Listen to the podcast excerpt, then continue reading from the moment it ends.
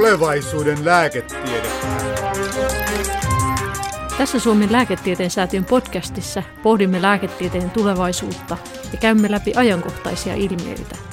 Tässä jaksossa keskustelemme Helsingin yliopiston virologian professori Kalle Sakselan ja Itä-Suomen yliopiston molekyylilääketieteen professori Seppo Yläherttualan kanssa, millainen on Suomessa parhaillaan kehitteillä oleva nenän kautta annettava koronarokote.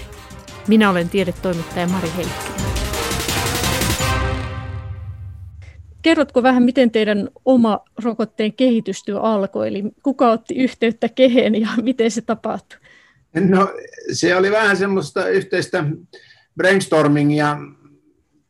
Totta, en ihan muista mistä alkoi, mutta kovasti oltiin tietysti kaikki me tutkijat, kuten muutkin huolissamme, kun viime vuoden alussa tämä korona lähti liikkeelle, että mihin tässä joudutaan. Ja olisinko tuota, tuo Karjalitalon kanssa jutellut näistä asioista ja, ja silloin huomattiin, että, että maailmalla oli jo viitteitä oikeastaan tai jo näistä SARS, en oli SARS ja, me, ja edelleen meillä vaivallinen MERS, mutta niihin lähdettiin tekemään rokotteita ja siinä nämä adenovirukseen pohjattuvat geeninkuljetusrokotteet näyt, olivat näyttäneet hyvin lupavilta ja oli jo tietoja, että semmoisia maailmalla lähdetty tähänkin tekemään ja juteltiin ja kun tiedän, että, että Seppo ja Kari on tehnyt jo monta kymmentä vuotta suurella menestyksellä tähän perustuvaa translationaalista syöpätutkimusta ja näiden geenihoitojen kehittämistä. Ja siinä sitten heti otettiin Seppon yhteyttä ja, ja hyvin nopealla aikataululla päätettiin, että on suorastaan vähän lähes velvollisuus,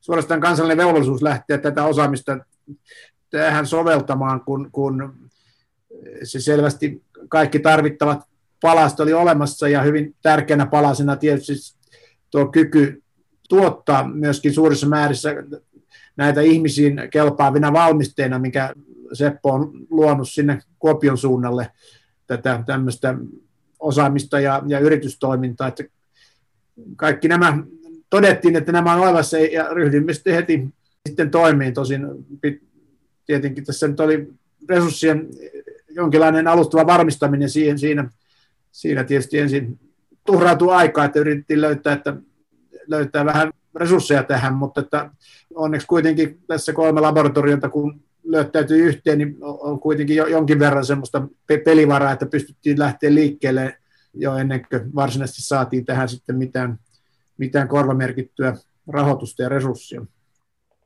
No, no Seppo Yläherttuala, siellä on jo siellä Kuopiossa itse asiassa täytyy tässä vaiheessa mainita se, että, että maailman ensimmäinen länsimaissa hyväksytty geenihoito oltaisiin voitu kehittää Suomessa, jos olisi, olisi hyväksytty tämä teidän kehittämä aivokasvainten geenihoito. Eli siellä on todella pitkät perinteet, vuosikymmenten perinteet tässä geeni laboratorio- tai geenien muokkaamisessa. Kerrotko vähän, minkälaiset resurssit siellä on siis rokotekehitykseen? Olet itsekin sitä miettinyt jo aikaisemmin vai miten? Totta kai meillähän on ollut rokote jo mahdollista, niin kuin yli kymmenen vuotta sitten mietittiin sitä, että ruvettaisiko näitä tekemään, mutta todettiin silloin, että ei ole sellaista niin kuin tilaisuutta, että ei kannata tuohon mennä. Tämä geenisiirtoteknologia, joka me on kehitetty, niin sopii paitsi rokotesovellutuksiin, niin nimenomaan sitä on alusta alkaen kehitetty erittäin vaikeiden syöpätautien hoitoja ja sitten myöskin tietynlaisia vektori- tai näitä geenisiirtosovellutuksia vaikean hapenpuutteen sydänlihasiskemian hoitoon. Ja tässä yhteydessä ihan keskeistä on nyt tässä vuosi, oikeastaan viimeisen 15 vuoden aikana, niin todettu se, että vielä yksittäisen ihmisen hoitoon laboratorion skaalassa pystyy näitä juuri ja juuri näitä geenilääkkeitä tuottamaan, mutta sitten kun puhutaan kymmenistä tuhansista ja sadoista tuhansista potilaista, niin siihenpä ei akateeminen ympäristö riitä, vaan täytyy pystyä siirtämään se teolliseen bioteknologiseen mittakaavaan. Ja tässä on ollut aika paljon työtä ja, ja, ja sarkaa kynnettävänä, mutta se nyt sitten on tässä kuitenkin saatu aikaiseksi ja sattuu sitten olemaan valmiina nyt kun tämä rokotemahdollisuus tähän, tähän tuli, ja niin kuin Kalle mainitsi, niin meillä on Helsingin yliopiston Kari Alitalon kanssa erittäin pitkä historia geenisiirtojen käytöstä lähinnä nyt etupäästutkimustarkoituksiin soluviljelyssä ja koeläimillä, mutta kuitenkin tähän yhteistyöhön ja sitten Kallen osaaminen virologiasta, niin erittäin hyvä, hyvä kokonaisuus oli aloittaa nämä työt. Kerrotteko vähän siitä teidän rokotteesta? Eli kyseessä on siis DNA-rokote, joka annetaan nenän kautta. Kerrotko vähän, miten se siis käytännössä, minkälainen, mitä se sisältää se rokote, mitä se DNA on siinä? Joo, eli tässä käytämme siis sitä virusta, tässä tapauksessa ihmisen adenovirusta, kuljettimena tämän viruksen kuori on erittäin hyvä suoja sille DNAlle, jota haluamme potilaisiin ja rokotteen muodossa vapaaehtoisiin terveisiin henkilöisiin siirtää, koska puhdas DNA, jos se ruiskuttaa elimistöön, se hajoaa hyvin nopeasti. Ja tämä virus sitten tekee sen, mitä se evoluutiossa on oppinut tekemään tehokkaasti, eli siirtää sen mukanaan tuoman DNAn kohdesolujen tumaan ja, ja se solu alkaa tuottaa sitten tätä siirtogeenin proteiinia. Ja rokotteissa se on meillä tämä koronaviruksen piikkiproteiinin osa.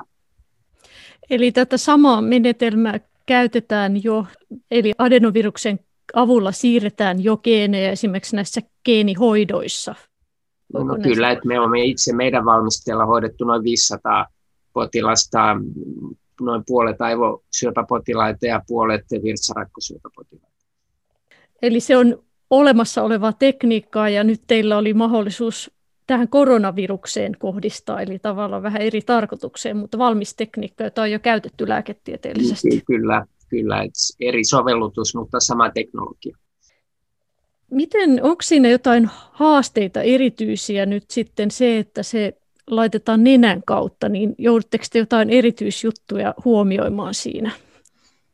Toki se on vähemmän hyödynnetty ja siitä pitää miettiä, miten tämä kaikkein fiksummalla tavalla ratkaistaan niin kuin nämä selkeät ikään kuin immunologisesti, immunologiset hyödyt, jotka tähän liittyy, niin tietysti vastapainona on se, että tämä vähemmän käytetty on, on selkeämpi lyödä piikki lihakseen, niin se tapahtuu tietysti aina samalla lailla, että meidän pitää tässä vähän tutkia, että miten, se, miten tämä viisaiten toteutetaan ja ratkaista nämä ennen kuin, tässä piankin ennen kuin siirrymme sitten laajoihin ihmiskokeisiin. Puhutaan julkisuudessa paljon nimenomaan nenäsumutteesta, mutta, mutta toinen vaihtoehto, joka, joka tarjoaa monen tyyppisiä logistisia etuja, on, on tällainen ikään kuin sen rokotteen tavallaan applikointi, pipetointi nenää, näinhän se käytännössä tapahtuu näissä, näissä preklinisissä eläinkokeissakin.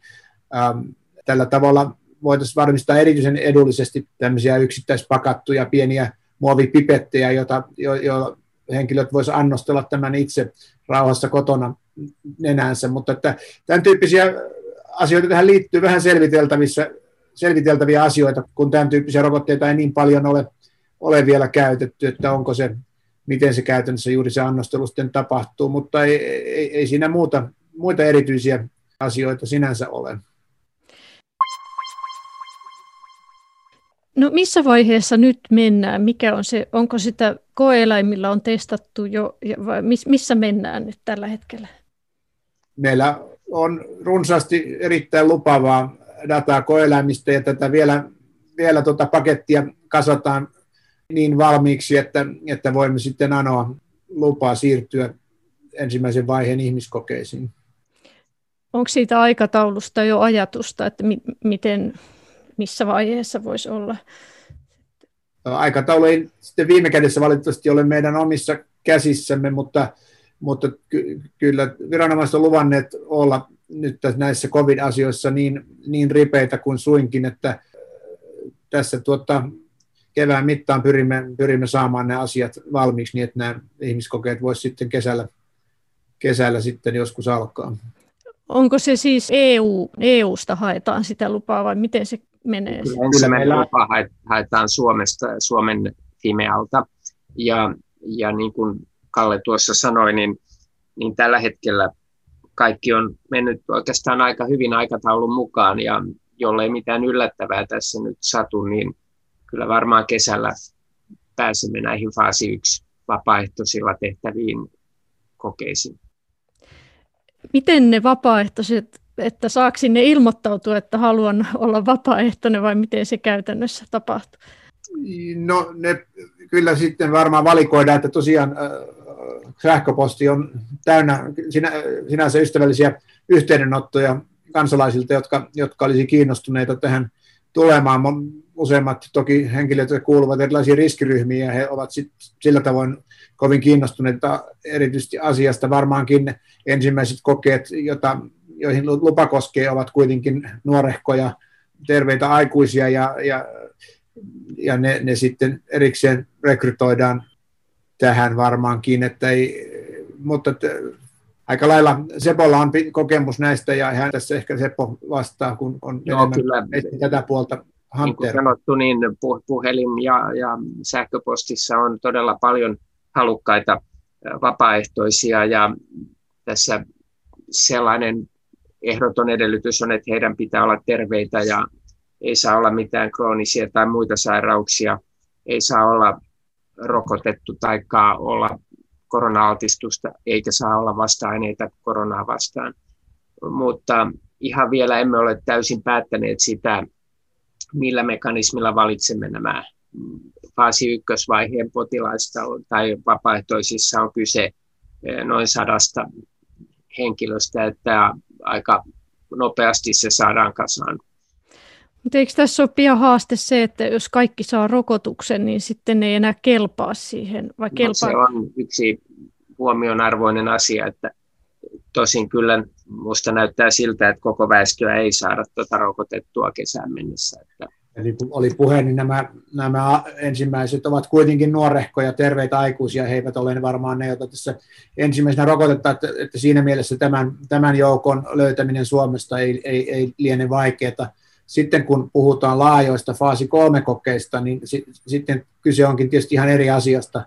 Näissä alkuvaiheen kokeissa vapaaehtoisilla kaikki saavat tämän rokotteen, joka toivon mukaan on, on sitten erittäin tehokas ja heillä on sitä kautta tästä kokeilusta toki hyötyäkin. Sitten kun puhumme faasi 3 kokeesta, niin asiahan on niin, että jotta se asetelma olisi informatiivinen, niin siinä sitten arvotaan toinen puoli tai tai ainakin riittävän suuri joukko ihmisiä saamaan vaan sitten lume, lumen rokotteen pelkkää tämmöistä tehotonta keittosuolaa. Ja on tietysti hyvä kysymys, kun esimerkiksi Suomen kaltaisessa maassa ei varmaan olisi helppo rekrytoida suurta joukkoa ihmistä tämmöiseen kokeeseen, jossa on riski, että saakin, saakin vain lume, lumerokotetta, mutta toki maailmassa on vielä paljon seutuja, jossa ei ole minkäänlaista rokotetta ja jossa mielellään tämmöiseenkin, tällaiseenkin tuota lähdetään mukaan, jotta se olisi houkuttelevampaa, niin toki näitä koeselmia voi tehdä niin, että, että suurempi vaikka kolme neljästä saa oletettavasti tehokasta rokotetta, mutta yhtä kaikki, jotta koe informaatiivinen, informatiivinen niin, niin, niin toki siinä kontrolliryhmästä täytyy tapahtua tarpeeksi näitä, näitä tapahtumia, että voidaan vertailla ja saada näyttö rokotteen tehosta. Miten, onko nämä kuinka isoja sit pitää olla? Pitääkö siinä olla siis paljon satoja ihmisiä jo vai minkälaisia ne määrät? No faasi kolmessa pitäisi, on kymmeniä tuhansia, että se on hyvin, hyvin laaja koe. Ja, ja tietenkin riippuu kuinka kauan sitä joukkoa seurataan, että, e, e, jotta niitä tapahtumia. Nythän me olemme huomanneet, että vaikka nämä oli aika laajoja nämä, nämä kokeet, mitä, mitä nämä tuota, myyntiluvan saaneet rokotevalmistajat, niin eivät ne ole sitten alkuunkaan riittävän laajoja. Esimerkiksi on puhuttu, että ei ole näyttöä, mikä AstraZenecan rokotteen teho on vanhemmilla, ei siksi, että olisi ollut näyttöä, että se ei ole tehokas, vaan siksi, että, että siinä ei ollut siinä ikäryhmässä kuin muutamia tapahtumia, ja niistä ei voi tilastollisesti mitään päätellä, että kyllä näiden on oltava hyvin suuria kymmenien tuhansien ihmisten joukkoja. Jos kaikki menee hyvin, kesällä alkaa ihmisillä kokea tai tässä keväällä te, sillä teidän omalla rokotteellanne, ja sen jälkeen ehkä päästään sitten seuraaviin va- faasikokeisiin, niin milloin tämä aikaisintaan voisi olla markkinoilla? No tietysti paljon riippuu resursseista. Jos ajateltaisiin, että meillä olisi samanlaiset resurssit, mitä näillä isoilla pelureilla on tässä ollut, niin silloin ei mikään kai estä, että me voisi edetä samalla aikataululla, jolloin, jolloin tämmöinen iso faasi kolme koekin joissakin kolmen kuukauden kuluttua voitaisiin saada näitä e-, endpointteja tarpeeksi, jotta voitaisiin hakea sitten lupaa tälle rokotteelle ja se samanlaisella vauhdilla myönnettäisiin, niin, niin varmaan sitten puhuttaisiin tuosta vuodenvaihteessa, joka olisi, jos kaikki menisi kuin Strömsössä. Nythän täytyy, on, on tärkeää huomata, että tosiaan ammumme tässä nopeasti liikkuvaan maaliin. Meillä on nyt jo näitä variantteja, jotka eivät täysin tottele nykyisiä rokotteita, ja, ja, ja meillä on itsellemme te- tehty jo aihio, joka, joka vastaa tähän, tähän tarpeeseen, aihio, jolla voimme tuot, vastaavasti tuottaa rokotteen, joka on juuri sitten räätälöity tähän Etelä-Afrikan varianttiin, joka mitä, mitä todennäköisemmin tulee olemaan pian valtapopulaatio, niin äh, me voimme näitä nopeasti sovittaa ja sitten keskustella, keskustella viranomaisten kanssa, että miten, mitä, tuota, mitä kaikkia kokeita täytyy aina toistaa ja mitä paljonko se on tietysti kaikilla valmistajilla tärkeä käynnissä oleva keskustelu, että kun on selvää, että näitä justerauksia näihin rokotteisiin tullaan tarvitsemaan, mikä kaikki, mitkä kaikki tuota, kokeet on tehtävä uudelleen ja miten, miten regulatorinen prosessi sitten pysyy tässä mukana. Tämä on, näihin ei ihan valmiita vastauksia ole ja, ja, ja varmaan kaikki rokotekehittäjät omalta osaltaan nyt käyvät näitä keskusteluja. No, nyt tämä on vielä akateeminen projekti ja tutkimus ja, ja tällä tavoin, niin käytännössähän siinä tarvitaan sitten joku firma, joka sitten, jolla on paljon rahaa, koska ne maksaa myös ne tutkimukset paljon, niin onko meillä niin kuin firmaa, joka sitten lähtisi? No siis tämän hankehan tosiaan ei voi edetä oikein niin kuin näitä ensi alkufaaseja pidemmälle akateemisena yhteistyönä, vaan taustalle tarvitaan tällainen oikeushenkilö käytännössä yritys, joka kantaa sitten hoitaa tämän regulaattisen prosessin ja, ja vastaa kaikesta. Ja, ja sellainen tähän on perustettu Rokote Laboratorios Finland Oy, joka, joka toistaiseksi nyt on vain ikään kuin kuori, mutta siihen nyt sitten etsitään paraikaa eri yksityisiä julkisia toimijoita taakse, jotka, jotka olisivat sitten ää, tuomassa niitä resursseja, joita tarvitaan näiden kliinisten kokeiden loppuun viemiseen. Voisiko siinä olla, että joku lääkeyritys, joku Orion lähtisi esimerkiksi sitten? Kaikki on tietysti mahdollista ja asioista keskustella ja varsinkin sitten, kun niin hyvin käy, että, että todetaan, että käsissä on sitten maailman paras toivon mukaan rokote ja se pitäisi saada miljardeille ihmisille, niin, niin tietysti ja, ja muuallekin kuin Suomeen ja EU-alueelle, niin kyllä sitten tarvitaan vielä, vielä muitakin partnereita ja isoja kansainvälisiä toimijoita sitten, sitten siinä vaiheessa, mutta että askel kerrallaan nyt mennään.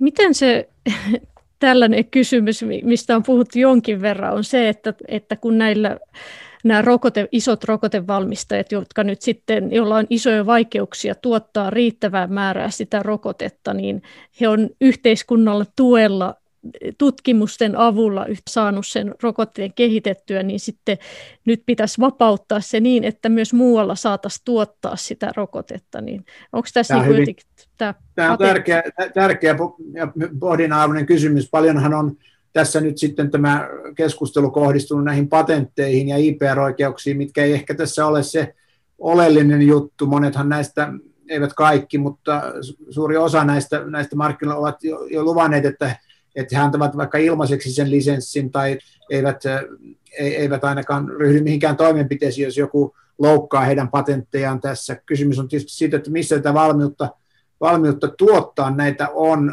ja, ja se on tässä se pullonkaula, osin raaka-aineetkin, mitä näihin tarvitaan, esimerkiksi nämä RNA-rokotteet, aika lailla nämä lipidireagenssit, ja niihin tarvitaan, niin lienevät kaikilla valmistajilla aika samat, ja alkuperäisiä raaka-ainetuottajia ei maailmassa varmasti ole niin monta. Ja, että tässä on tällaisia logistisia ongelmia, mikä ei, ei yksinomaan nyt johdu siitä, että, että tuota, nämä yhtiöt nyt haluaisi maksimoida jollain tavoin voiton tavoittelun, tai, mutta tietysti näitä asioita olisi pitänyt etukäteen vähän enemmän miettiä, ja, ja, ja varmaan tämä on hyvä, hyvä nyt oppitunti, kun epäilemättä tämä ei nyt jää viimeiseksi pandemiaksi, joka, joka meitä kohtaa.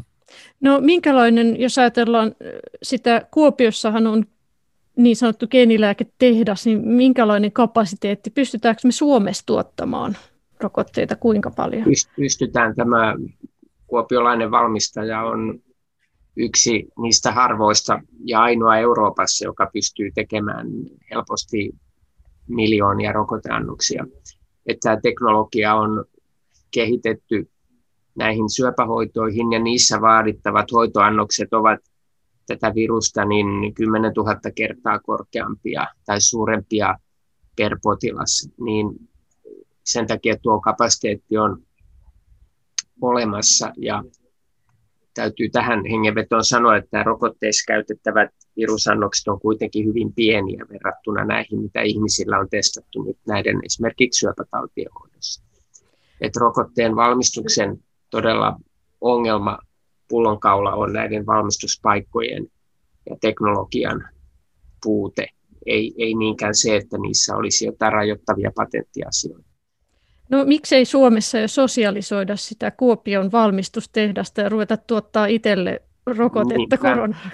Minkälaisella yhteiskunnalla on sitten tuo valmius, mutta tähän täytyy nyt todeta, että tässä on myöskin tällaisia hallinnollisia asioita, että muun muassa tämä yritys haki Business Finlandilta jo viime syksynä rahoitusta, ihan järkevän kokoista rahoitusta rokotevalmistuksen selvittämiseen, mutta tämä hakemus evättiin, koska Suomi oli sitoutunut hakemaan rokotteensa kautta. Ja näin ollen tässä on ollut ihan tällaisia viiveitä, jotka on meistä riippumatta hidastaneet tämän koko potentiaalin käyttöönottoa. Kuulostaa vähän hassulta, että Suomessa olisi mahdollisuus valmistaa rokotetta jo nyt ja sitten sitä ei niin kuin voida hyödyntää, kun on sovittu EUn kanssa, että tilataan sitä kautta. No, julkisesti olemme kuulleet useasta lähteestä, että on parempi luottaa näihin ulkomaisiin isoihin valmistajiin kuin, kuin pieniin kotimaisiin. Että tässä on sellainen tietty ristiriita, jota voi katsoa monelta suunnalta ja varmasti valtiohallinnossa on asiaa mietitty ja valittu se tie, joka on todennäköisesti paras koko kansaa ja kansanterveyttä ajatellen. Mutta että tässä tapauksessa niin rokoteprojektimme olisi voinut edetä vähän nopeammin, jos esimerkiksi näitä rahoitusinstrumentteja olisi voitu käyttää. Kyse ei ole suurista summista verrattuna näihin miljardeihin, joita ulkomailta nyt on kuitenkin koko koronakriisin rahoitukseen lainattu. Se kuulostaa tietenkin vähän hassulta, että, että varmaan maailmalla muuallakin sitten on sitä kapasiteettia, jos sitä vaan niin kuin ryhdyttäisiin käyttämään, ettei niin kuin mentäisi näiden muutaman valmistajan ehdoilla tai voitaisiin lisensioida sitä käyttöä tai jollain tavoin. Tämä ei ole tutkijoiden päätettävissä oleva asia. Tämä niin, on, on politiikka. Tämmöinen toisen tason kysymyksen asettelu ja tietty logiikka totta kai siinä on, että EU isona kokonaisuutena esiintyi ja esiintyy edelleen yhtenäisenä ja vahvana toimijana markkinoilla. Että kyllä se olisi ollut huonompi vaihtoehto, jos kaikki jäsenvaltiot itsenäisesti omin nokkinensa olisivat yrittäneet saada näitä rokotteita. Silloin varmasti mitä pienempi maa, niin sen huonommassa asemassa olisi. Miten te näette tämän tulevaisuuden, että, että paljon puhutaan siitä, että koronasta tulee uusi influenssa lainausmerkeissä, että, että nämä kannat, nythän jo nähdään, että nämä on muuntunut, että, että tulee sille, että jatkuvasti joudutaan tekemään näitä, näitä uusia rokotteita vuodesta toiseen. Miten sä näkisit?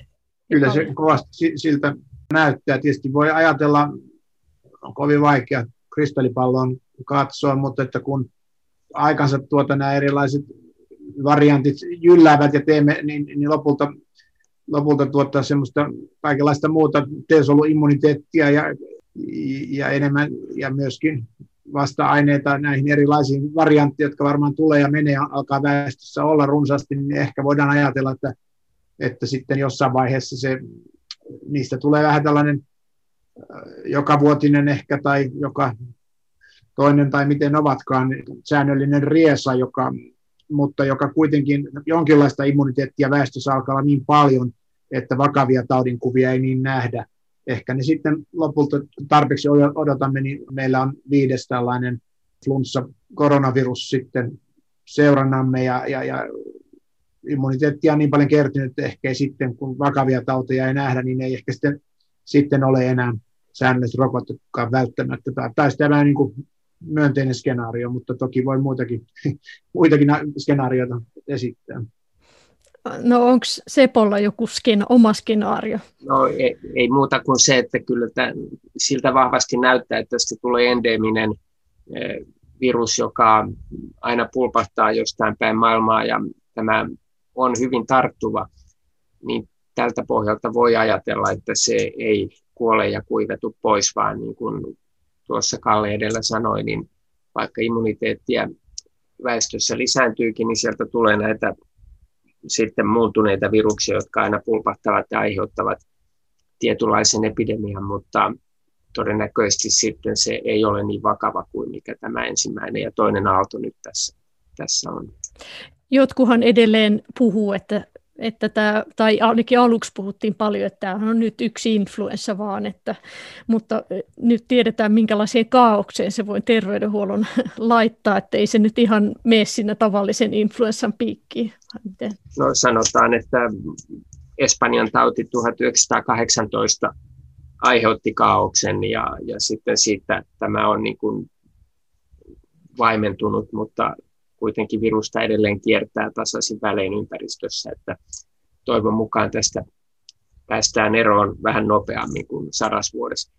Jos ajatellaan, nyt on nämä uudet geenirokotteet saatu markkinoille ihmiskäyttöön, niin nopeuttaako tämä tulevaisuudessa rokotevalmistusta? Miten näet asian? No todennäköisesti, että sellaisia viruksia, joissa on näin niin kuin itsestään selvä epitooppi, eli tämä kohde, niin kuin tämä piikkiproteiini koronaviruksessa, tämän tyyppiset virukset varsinkin tulevat olemaan tämmöisen teknologian niin RNA-rokotteiden kuin näiden vektorirokotteidenkin kohteena.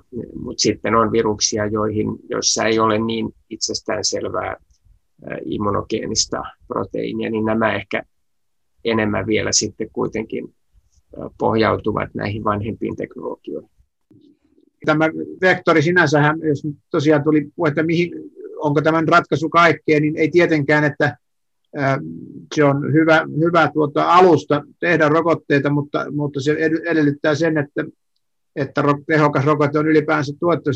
Jos vertaa nyt tilannetta HIV tuota rokotteeseen, jota on yli 30 vuotta tehty. Muun muassa adenovektoreita on erittäin runsaasti paljon itse asiassa siitä, mitä me tiedetään niiden turvallisuudesta, miten niitä tehdään, niin tästä saamme olla kiitollisia tälle HIV-rokotekehitystyölle, ja ne on sinänsä todettu siinä aivan erinomaisiksi rokotevektoreiksi. Valitettavasti se, sitä toivottua tehoa, tehoa ei ole saatu aikaan tämän tyyppisillä sen paremmin kuin millään muullakaan, ja se ei, se ei sinänsä johdu tästä teknologiasta, vaan siitä, että, että ei ole tarjolla tämmöistä kuin tämä piikkiproteiini, joka sitten äh, nyt ju, ratkaisi, sopi tähän rokoteanteeksi juuri niin hyvin kuin silloin kaikki ajatteli, kun lähdettiin liikkeelle. Tässä on käynyt tavallaan tosi onnellisesti siinä mielessä, että uudet tekniikat oli käytössä, ne sopivat tähän.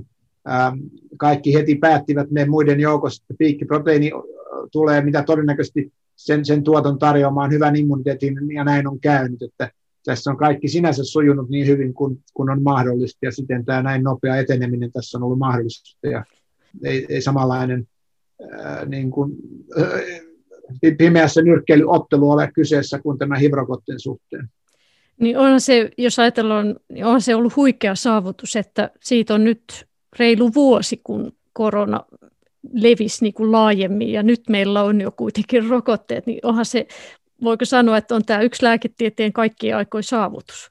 No näin voi sanoa kyllä. Että, ja, ja tietenkin tässä on ollut hyvin tärkeässä roolissa nyt se, että, että myöskin, myöskin viranomaiset on, on sitten e, suhtautunut tähän, että, että nämä on näitä, niin tosiaan kun nämä ratkaisut, tekniset ratkaisut oli meillä olemassa oikeastaan heti samalla hetkellä, kun, kun, kun kiinalaiset e, julkisivat tämän tämän viruksen perimän emäsjärjestyksen, niin siinä ei niin kuin kovin kauan mennyt, kun, kun päästiin tämä aivan niin kuin ensimmäinen rokotekehityksen, se varsinainen perustutkimus, se oli, se oli tehty kovin nopeasti. Ja sitten se jatko onkin oikeastaan ollut näiden rokotteiden validaatiota preklinisissä eläinmalleissa ja, ja ihmiskokeissa, että se on ollut tämmöinen valtava logistinen regulatorinen projekti oikeastaan, ja, ja siellä on päästy menemään todella nopeasti nyt. Toki tinkimättä yhtä laajojahan nämä faasi 3 kokeet ja samanlainen se turvallisuusdata, mikä on kertynyt, on, mutta se on vain onnistuttu tekemään niin, että näitä faaseja on voitu viedä limittäin ja viranomaiset on, ovat antaneet audienssin heti eikä kolmen kuukauden päähän ja ovat ottaneet niin kuin tämmöisenä rolling, rolling periaatteena vastaan tietoa, että vähän niin kuin tipoittain kaiken ei ole tarvitse olla kokonaan valmista, niin tällä tavalla on saatu painettua tämä prosessi hämmästyttävän nopeaksi. Joo, kiitoksia Seppo Yläherttuala ja Kalle Saksela keskustelusta. Kiitos. Hyvä. Joo, kiva juttu. Kiitoksia.